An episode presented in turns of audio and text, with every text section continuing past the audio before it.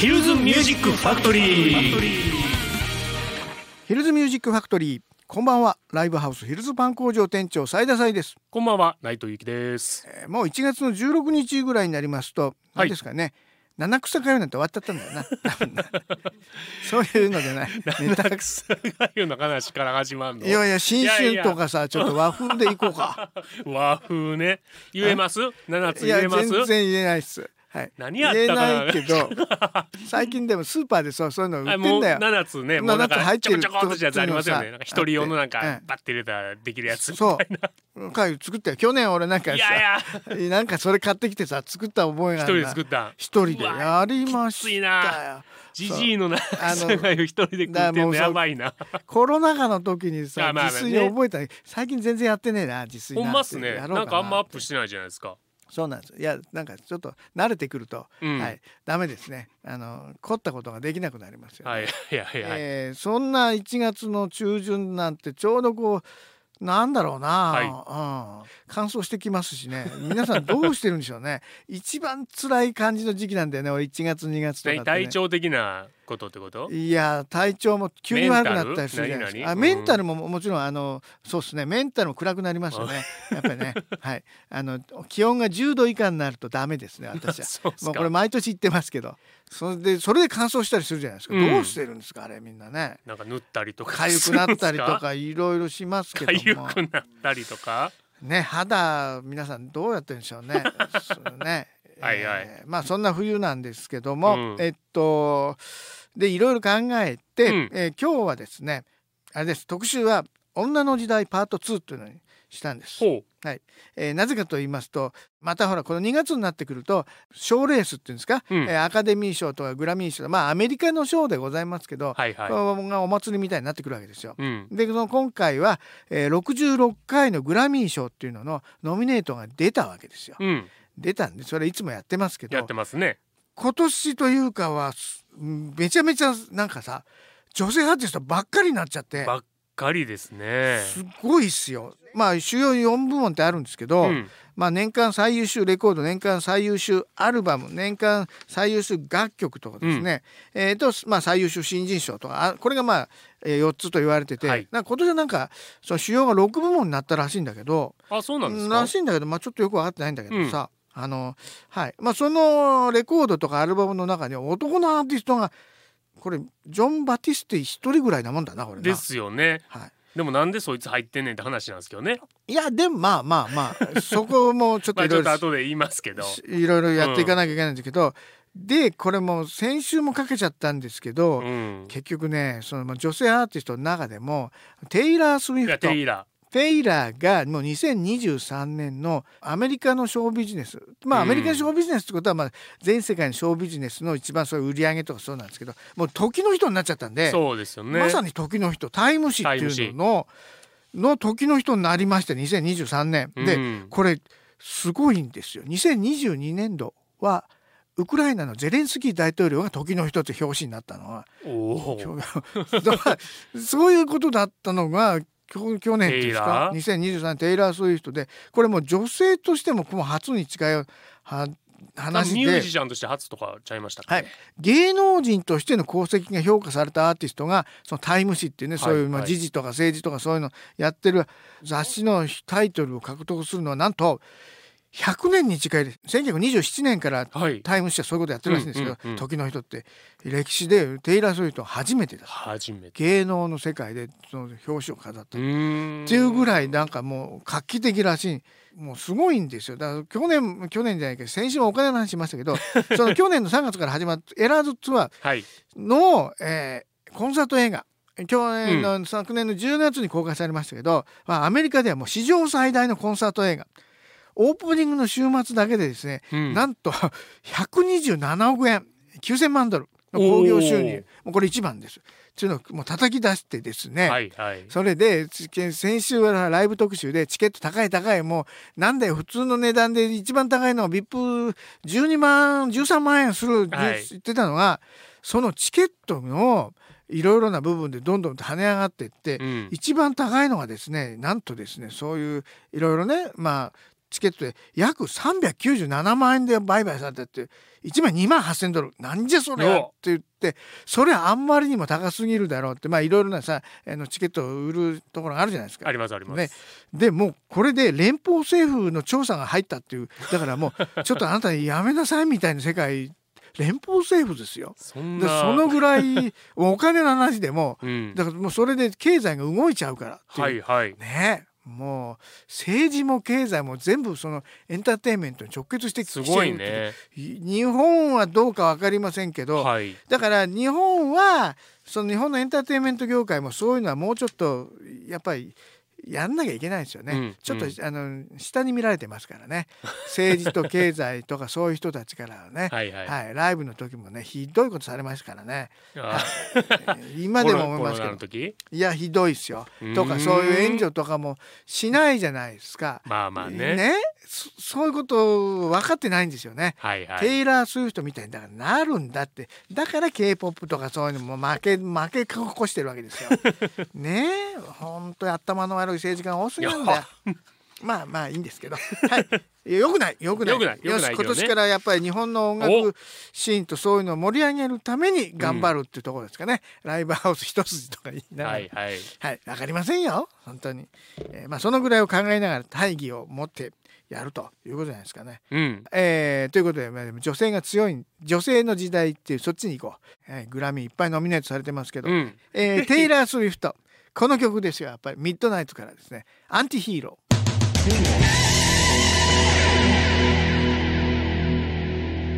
聴いていただいたのはテイラー・スウィフト「アンティヒーロー」っていうやつなんですけど、はい。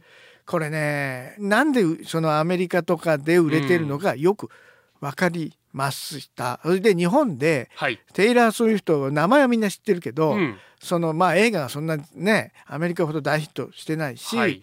で今回もツアーまあやりますけどライブがね、うん4日間連続でって言ってもその多分アメリカとのあの温度差むちゃくちゃあると思いますね。はいはい。なぜかっていうと多分ね楽曲なんですけど、うん。あのテイラー・スウィフトっていうのは現象になっちゃってるから、うん。男というよりも女子なんですよね女子が圧倒的にテイラー・スウィフトの生き方とか、うんそういうのに共感しちゃってそうだそうだってなってるわけですよ。歌詞なんですよやっぱり。テイラーは、うん。歌詞とそのあとは SNS 世代とか時代だからそういうのがもう生活のと出してるのと写真出したり何やってるのと、その曲と言ってることがリンクしてそれにみんな共感してるっていううん。うん。まあ昔からそうなんだけどアーティストとなんかのっていうのの私生活がどうだこうだなんだけど、うん。それがより密接になっちゃってるって感じですよね。まあ日本でも人気はあるっちゃまあありますやんか。もちろんでもどっちかっていうと昔の楽曲を好きな人が多いのかなっていう。そうそれだしまださ、うん。そのまだ日本ってやっぱりその男女のっていうのもこう差というか男は男女は女何が好きでとかっていうのもまだまだそのアメリカみたいにさ混沌としてるというかあとまあ民族とか文化とかがうん。すごいミクスチャーなところがあるじゃないですか。じゃないからだから女の時代っていうのはそういうことなんですね。もうだからテイラーは男も女も関係なくみたいなところで、うん友達とかやるじゃないですか。で、まあ、日本もあの女子の方々こう若い子たちは女の子同士がいいとかさ彼氏なんかどうでもいいやとかさ、うん。なんかなったりとかしてますけどそれでもまだなんかあのカップルがいいとかさ、うん。うんどなんかさアメリカもどうでもよくなってる感じあるよね。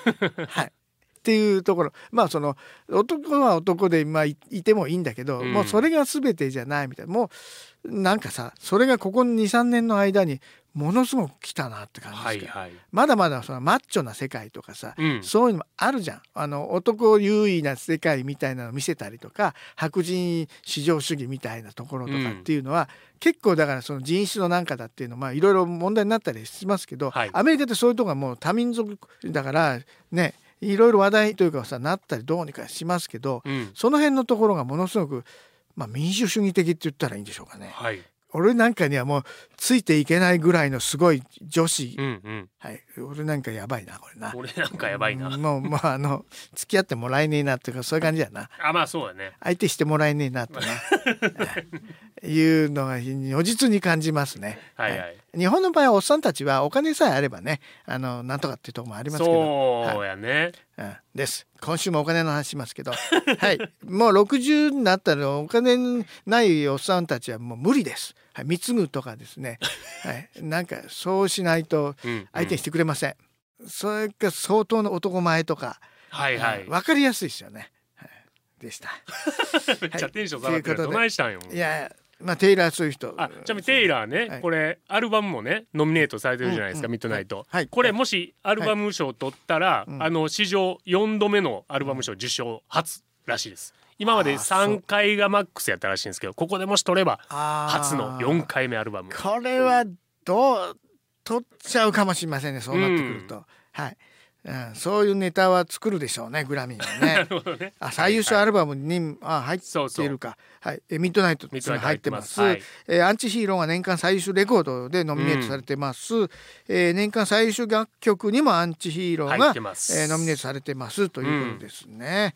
そうこの今日はねグラミー賞のノミネート作品と、うん。えーこの女の時代だっていうところこれを掛け合わせながらはい。やろうというしてることなんですけど、あ続いてですね、うん。はい。はい、ノミネートされてます、はい。アーティスト。をそうですね。これ一番あのノミネートされてる主要部門を含むはい。計9部門、おシザですよ。聞いてください。シザでキルビル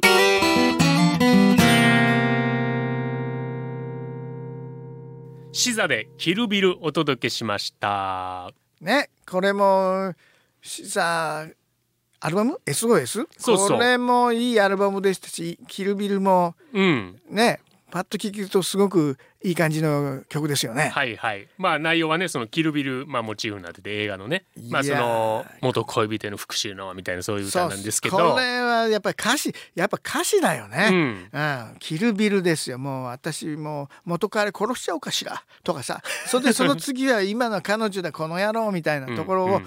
それをこういう曲のさなんかさ静かな感じで歌っちゃうっていうところなんですけど、これはでもねちょっとわかるような気もします。私もあの去年いろいろあの、うん。それはあの愛憎じゃないですけどね、はいはい。うんやっぱねあるよ。憎しみとかさそういうのっていうのはなあるね。怒りとかさ怒り。こんな復讐してやるって。あー俺なんかいつもおとなしいですからえーそうなんあるんですけどこのねふつふつとするなんかっていうのね、はいはい。私はちょっと去年ありましたんでねうん。いろいろねでもその相当恨みも買ってるところもあるなってそうね。ところもありますので、だから そうそういう世界のことを、うん。やっぱストレートにじゃないですけど歌詞に載せたりとかを、はいはいでこういうのって昔だったらなんかそういう激しいのとかなんかだと歌も激しく歌うとか、あのなんていうんですかもういかにもだっていうさ暑苦しくなるじゃないですか。じゃなくてなくてね。クールに言いながらどうしちゃおうかな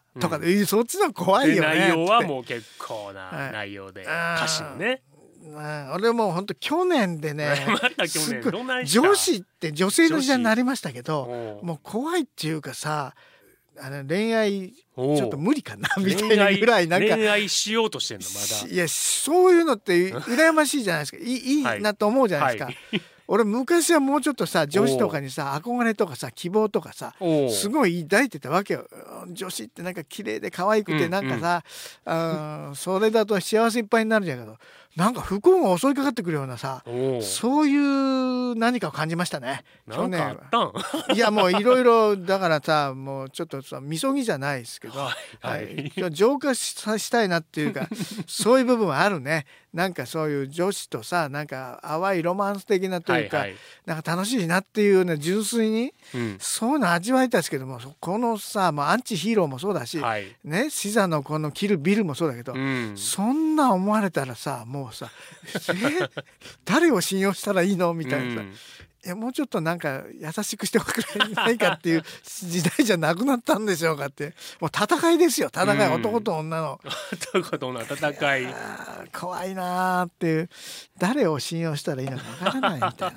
そんなことはないけどでもこういうのが、えーいっぱいノミネートされてます「キルビル。いっ」ぱい。あはい年間最優秀アルバムにも SOS 入ってるし、そうだな。このあれもそうやな。年間最優秀楽曲も「キルビル」は入ってるやん、だから本人はちょっとノミネートはい全部で9部門なんですけど、うん。ちょっと逆にちょっと不安やとこんなにノミネートされててみたいなはい。っていうコメントはしてましたけどね。あうん。あ首相ですね。そうそうそう。ねえ、うん。いやでもそのぐらいの実力者だと思いますけどね。そうそはい、まあもうキルビルの曲だからな。私ちょっとそんな女だと思われたくないと思ってるはい。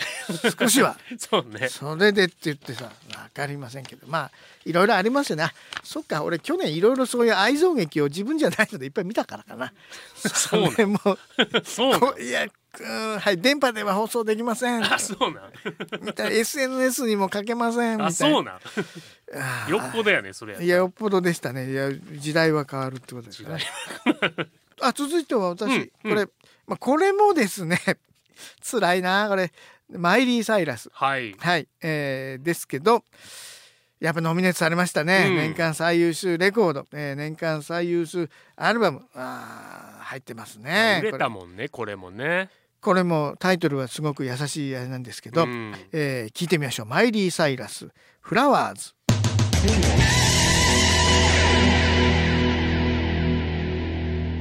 聞いていただきました。マイリー・サイラスの「フラワーズ」というナンバーでございまして、はい。あれも大ヒットしちゃったよねこのアルバム聞きましたよ。アルバムも聞いた曲よ。もその「フラワーズ」も。そう。まさかこんなにとは思いましたけども。面白いのが、えーさっきのテイラー・スウィフトが2022年の11月から1月の、うんうん。翌年1月までずっと8週連続1位やってその入れ替わる形で「マイリーのフラワー」が1位、そっからずっとあの8週連続。これも8週連続という、周連続入れ替わり。うん、ずっともうこいつらがもうチャートに行きましてたっていう。そうなんだ。からずっと女性アーティストでさで、うん。このマイリー・サイラスもまあねこれはちょっとねなんていうかはい、わからんでもないなってフラワーズだけど、うん。この自己肯定感がすごいね。承認欲求どころじゃなくてさ、はい。その自分のためにフラワー花を買ったわよ私はみたいな。男なんかあんたは私振ってバカじゃないのみたいな世界だけどさうん。あんたが愛して俺は私は自分自身を愛している。自分の方がもっと最高なんだからってね。これは女の人たちで失恋したのとか、男に振られたとか、うん。そういう女の人たちにとってはもうすごい曲ですよねっていう、うんはい。うん。もう何言ってんのよみたいなところでさ振られたんだけど振ってるっていうかもうさ、はい。相手にしないみたいなさ。強いね。強い男なんかもういくらでもいるしみたいなとかさ ダンスもするしっていうようなそういうビデオだったりですね、ピうんうん。ミュージックビデオなんかも。ね。でこの吹っ切れ感がさまあまあテイラーなんかもそうですけど、もうどうなんですか男なんてさもうただ単にな なんていうの？はいあの生殖の道具ぐらいな世界に行っちゃってるよね。ね今まではさそうで男だってちょっとはいいとか言って全然いいって言われてないもんねもうね。どどうなんですかこれ？どうなんですか？えーいうところで。でもマイリーなんかもうん。もともとだってさ、そのアイドルの番組とかそういうのでアイドルっぽかったじゃないですかそれでどっちかっていうとそういう恋愛ソングとかをうん歌ってたのが、でもいろいろまあ苦労もあったと思うんですけど、はちょっとロックっぽくなってって、うん。なんかでって言ってこの今回の声とかなんかしててもドスが効いてる感じだ。低い声でなんかだとかな、なっちゃってですね。もうそれで大ヒットですそうですよね。ねだってこのフラワーズあれですよ。もう世界で最も再生された、そう去年、ね回数、ううん。スポティファイとかああいうのでね。そうそうそう。10億回とかですから やっぱこういうのが受けるんよね今はね、受けると思いますし。うんハッピーな感じよりも。だし俺ももうさその最近その周りの人たちでもちょっと何人かねいるんですけど、うん。あのそのもう吹っ切れてますよね。あの女性の方でですね、はい。えーまあちょっと同世代ぐらいの世界。うん、だから男とかえそれで？みたいなさうん。あなん なんですよ。子供はいいけど、うん。子供はいいけど旦那いやいらないしといからさないし。再婚いらないしとかさ、うん。何？とかさ。そんな感じ。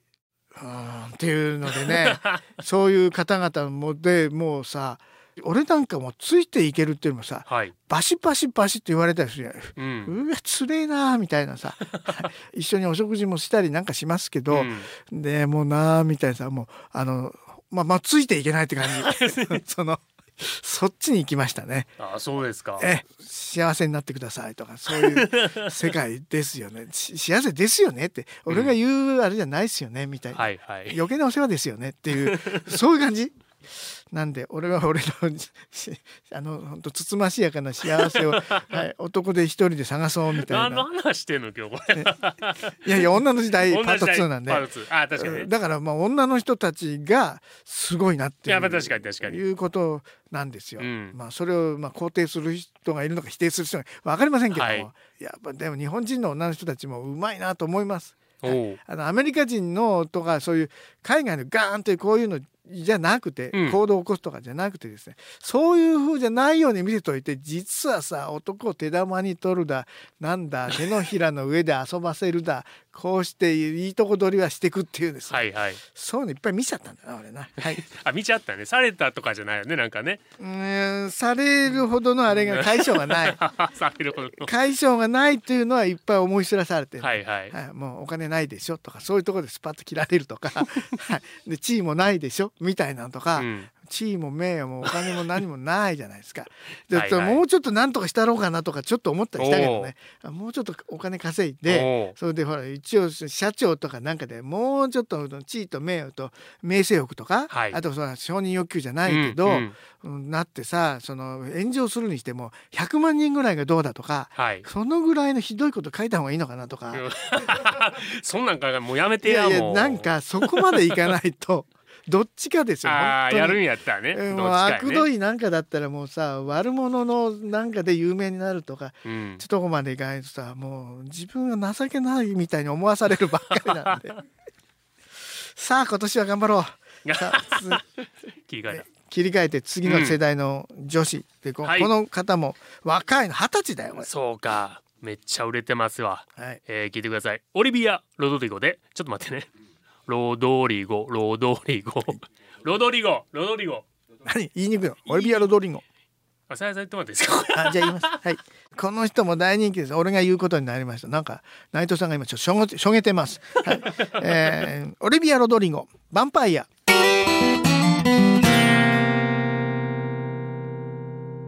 はい、オリビア・ロドリゴ、ヴァンパイア聞いていただきました。ようちゃんと言えんね俺言われへんわ、オリビア・ロドリゴ。ロロロリゴ。言われへんわ。はい、えー、はい、ヴァンパイアですよ。これ売れたね。これね、うん、もうでもオリビアだからね二十歳だからさ許されるよ、うん、ヴァンパイアって、はい、あのヴァンパイアウーマンなんていうのもありましたけどね曲でって。あビーズ？もう吸血鬼みたいな女の人多いね吸血鬼みたいな女の人多いってどういうこと？何でも吸い尽くされちゃうみたいなさ。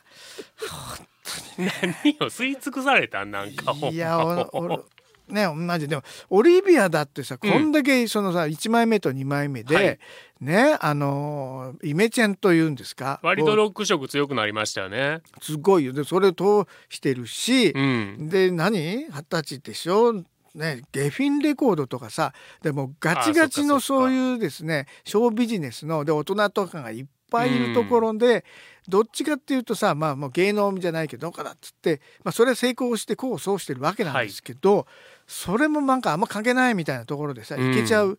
凄さってありますよね。だから去年出たね、これセカンドアルバムも国内外でもね、圧倒的な評価というかめちゃくちゃ高いじゃないですか。なんでですかって言うと思った。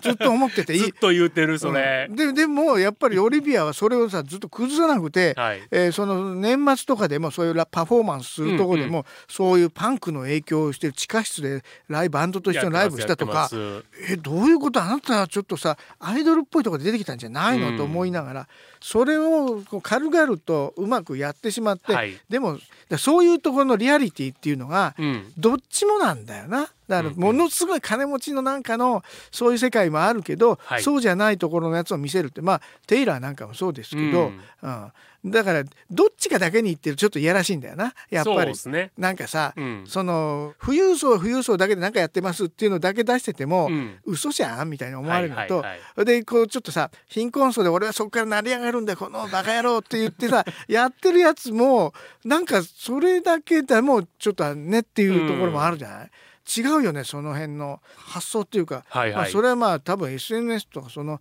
そのリアリティのやつを出すのが、うんあんま近いところだからっていうのあるんだ。どっちもだもんね。うまいことやってるんでしょオリビアは。オリビアもそうだしテイラーもそうだし。でファンの人と直接やり取りもしたりするじゃない、はい、かといってじゃあ全員とやるかってそうでもないしとかいうのをその辺のバランスってどうやってんだと思うけどね、はいはいもうねメンタルがすごいと思うよ、うん。この人たち二って。十。歳やのにねもう。いや男に振られようが何しよう、はい。また新しい彼氏とさ出てロンドンかなんかでえーチューしてるところの写真あげられたとか言ってもさ オリビアとかのばっかりでさ、はいはい、彼氏とかだっていろいろやってんだけど、うん。なんかさそういうのがあんまり出てこないよね。うん。うん。ほんで大富豪と付き合ってようがすぐ別れるとかさ、はい。なんかだとかさどこどこのプロデューサーだって言ってもさ女の方から振ってる感じがあるよね。ああそっか。まあ別れて悲壮感がないもんね、うん。私は振られたのよって言ってもさ、えそう？その次の日女の子同士でさなんかパーティーやってんじゃんみたいなとかさ。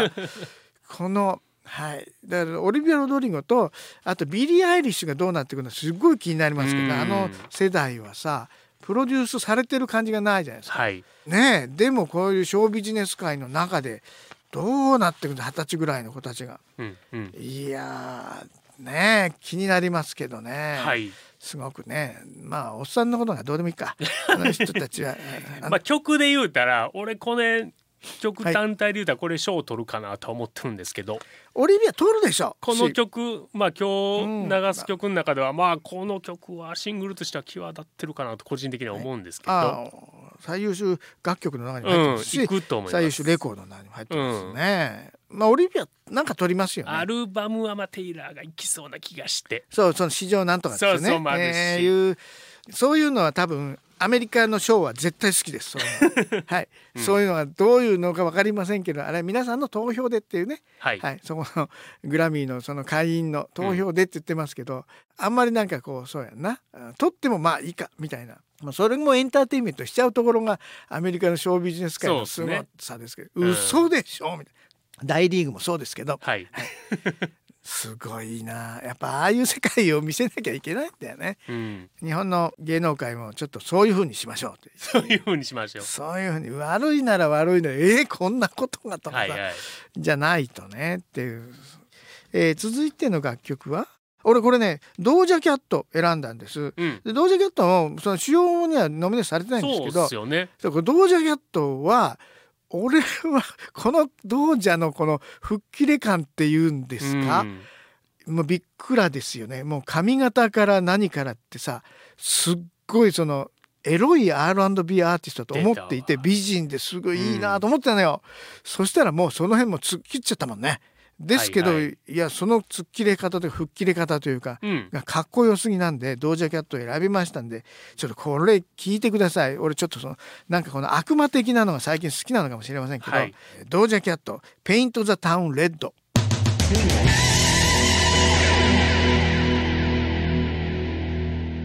聞いていただきました。ドージャキャット「ペイント・ザ・タウン・レッド」これもいい曲ですよね、はい。ずーっと聞いててね、うん。すごく聞きやすいじゃないですか、はいはい。あ騙されましたね私もね。騙された。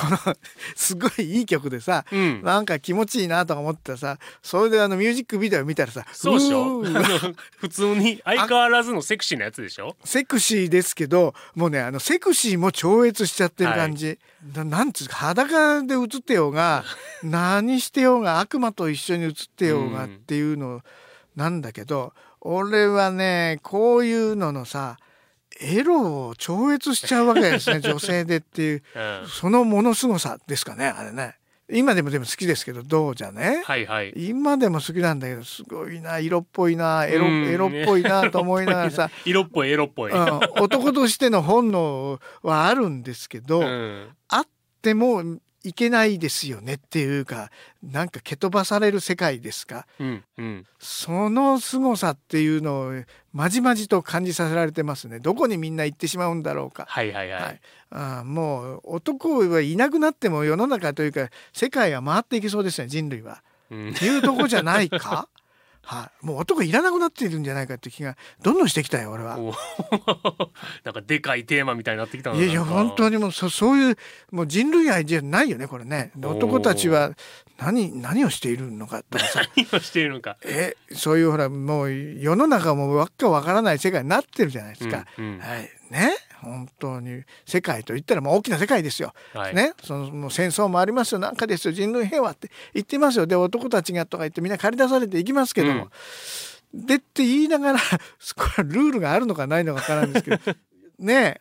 男はどうなっていくんだろうかというのを感じさせられる特集ですよ今日は、はい。うん。グラミー賞を見てもそういう感じですからね、うん。はいそんな中で内藤さんは一応男性の 主権を取り戻そうじゃないなんかだって。俺勘違いしとってこれ、はい。今日あのグラミー特集やと思ったから、はい。あの普通にジョン・バティステかけようと思ってこれ男性なんですけどね、まあでもまあだって一人だけジョン・バティステだけよ年間最優秀レコードでのジョン・バティステだけや。んそう。年間最優秀アルバムだって多分これ頑張ってる。ボーイジニアスとか入ってるけどみんな女子やん年間最優秀楽曲何これ？デュアリパとかさこれもうあれやん。だから3部ジョン・入ってるよ。ステだけやん。3部門入ってるんだから。主要。すごいですよ、入ってて男性はジョン・バティステだけ。まあすごいですよね。ただねこれね売れてないんですよあ全然売れてないですよこれなんかねあ作品としてはね。アルバムがね、えっとね104位とか105位とかで初週がねあー。で次の週県外とか言ってなんでこれ入っとんじゃいみたいな っていう。ジョン・バティステはだからやっぱりそこがあのアメリカのあのそのグラミー会員というかはいはい。音楽の人たちの両親なんですよ。うん。そう売れてりゃいいっつうんじゃなくてジョン・バティステってやっぱね音楽的に素晴らしい。素晴らしいんですけど。素晴らしいアーティストでしかもそのあのもともとジャズみたいな世界だけど、うんうん。それだけじゃないじゃないですか。もう全てのポピュラーミュージックのやつをやってだからあのまあ、曲かける前にいろいろ言いますけど、はい。もう一曲さネットフリックスのうん。映画のドキュメンタリー映画のやつで、そのアカデミーのうん。作曲賞のやつノミネートされてるの。アカデミー賞の,、はいはい。あのアメリカンシンフォニーっていうののうん。やつの「It Never Went Away」って曲、っうん。ていうのでこれがまためちゃくちゃいい曲なんですよ。はいはいはいでほらネットフリックスのやつっていうのは基本的にはさアカデミーとかうのん。部分で言うと、ネットフリックスあれ映画じゃないみたいに言われるじゃん。自分でいっぱい作ってるけど、うん。劇場で公開されないとどうだこうだってさどね。どちらかっていうとさ排除されがちなうん。ところの中でもうでもアカデミーでこれノミネートをジョン・バティスタになってるってことはさ、はい。だからやっぱりいろいろそのアメリカのそういうショービジネス界のなんか変化とかその辺を象徴していつつこういうところを俺は日本の音楽業界は学ぶべきだと思う。いやいドロドロどんなことだってみんなしてますよ。うん。してるけど闇もあれば毒もあればなんだけどでも良心もあるってこのねそこだよね。何が違うんだろうこれ。悪いとこばっかり言われるじゃん。日本の芸能界とかも去年はもう叩かれまくってなんかでっつって、うん。それでっつってじゃあありなかったことにしましょうみたいなさ。いや違うんですよあるんだけど なんかっていうそこのけどういう変化になっていくのかなっていうのは俺はそういうあのものすごい、うん、海外のはい。やつを見ながらですね、それをちょっとどうにかしてパクってですね日本の音楽シーン世界にすごいなって、えーグラミーとかアカデミー取りましたってところにうん。行かせたいですね、うんこれは絶対技がいると。アーティストだけじゃなくてね、あーそうですね。うんうん。こういう年寄りの年寄りの。年寄りの悪知恵が悪知恵があると思います。生かされる時が。生かされてそれを経済といやもう怖いな喋り方が。政治と経済が怖いもん。とですね。ロビー活動ロビー活動ね。はいはい。これなんかでもいいんすけど入るん素は晴らしい曲です。でもさでもさそれやったらさ誰やったっけな？モーガン・ウォーレンっていたでしょ？はい。ラストナイトってあのめちゃくちゃ売れたあうん。の全米一位みたいな去年。それは全くノミネートされてないですよね。だからやっぱりそういう何かあるんですよ。何かありますよねっていう。いやだからでもジョン・バティストはいいやいいんいですけどね。でも100位圏外みたいなあそうなんみたいな。まあランキングは全てちゃうけどなんか変な感じみたそいな。れも何かあるのかこのならあるでしょうねって思うんですけどね。そうそうそう。あれはね操作されたんだなんとかだって言い出すのが絶対いると思いまいやすそうですよね。裏にあるだろう工作がとかさ。いやそうなんですよね。まあアメリカはそういう国ですからね、うんあのもう大統領選挙でそんなこと言ってるからね 大統領自身も言うってよくわかりません混沌としてる、はいはいはいえー世界となんかですけど曲はこれ聞きましょう、ですよ。はい、それでは聞いてください。ジョン・バティステでバタフライ。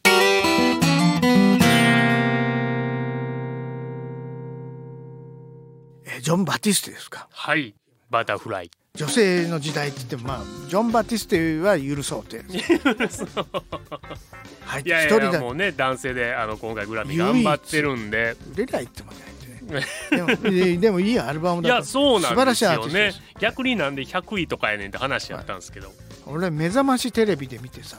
目覚ま。し？はいはい。それでなんだこの人はって。あ前ですよね。そうずっと前。でもだって一回番組でもね2年ぐらい前とかかけてますからね。ねそうそう、その人ですけどやっぱり素晴らしいんですね。でもなんか日本の音楽シーンでも全然あんまり取り上げられてなくて全然やね。その朝の番組で俺が見たってやつはい、ね、えーなんですけど、まあ、素晴らしい、まあ、今日紹介したやつやっぱスーパースターだよねね。はい。みんなもうね。ただ去年のヒット曲をまあみんなにお届けしたって感じですね今日は。ね、そうなりましたね。えーいうことなんでね、えー今日の最後はね、うん。そのだからノミネートというか、まあ、グラミー賞の、えーいろいろノミネート作品の中でもう一個主要部門っていうか最優秀新人賞っていうの新人ね、うん。新人賞っていうのあって見てみたらみんな知らないわけ俺。知らん。のでこれねちょっと一回やります。だからあの8組。8組8組あってこう全く知らない人たちがすっごい多くて。おいだからその今からかける方以外は知らなかったです、俺もまあグラミーってそんなもんやもんねでもあんま知らん人。でのでちょっとねこの最優秀新人賞の今年のやつはうん。一回それちょっとやってみようかなと思ってますこの番組で。調べても情報出てくるかな調べてでもやっぱりね素晴らしいアーティストがたくさんいるんです曲とか、うん。なのであこれはグラミーちょっといいねってこうそういうことですか？多分日本版とか出てんから多分全部あの英語英語記事とかでなんか調べ物しようとしたら多分ね。まあそういうことでそのちょっと次週かその翌週につなげるべくですね。なるほど。えーグラミー賞の最優秀新人賞の中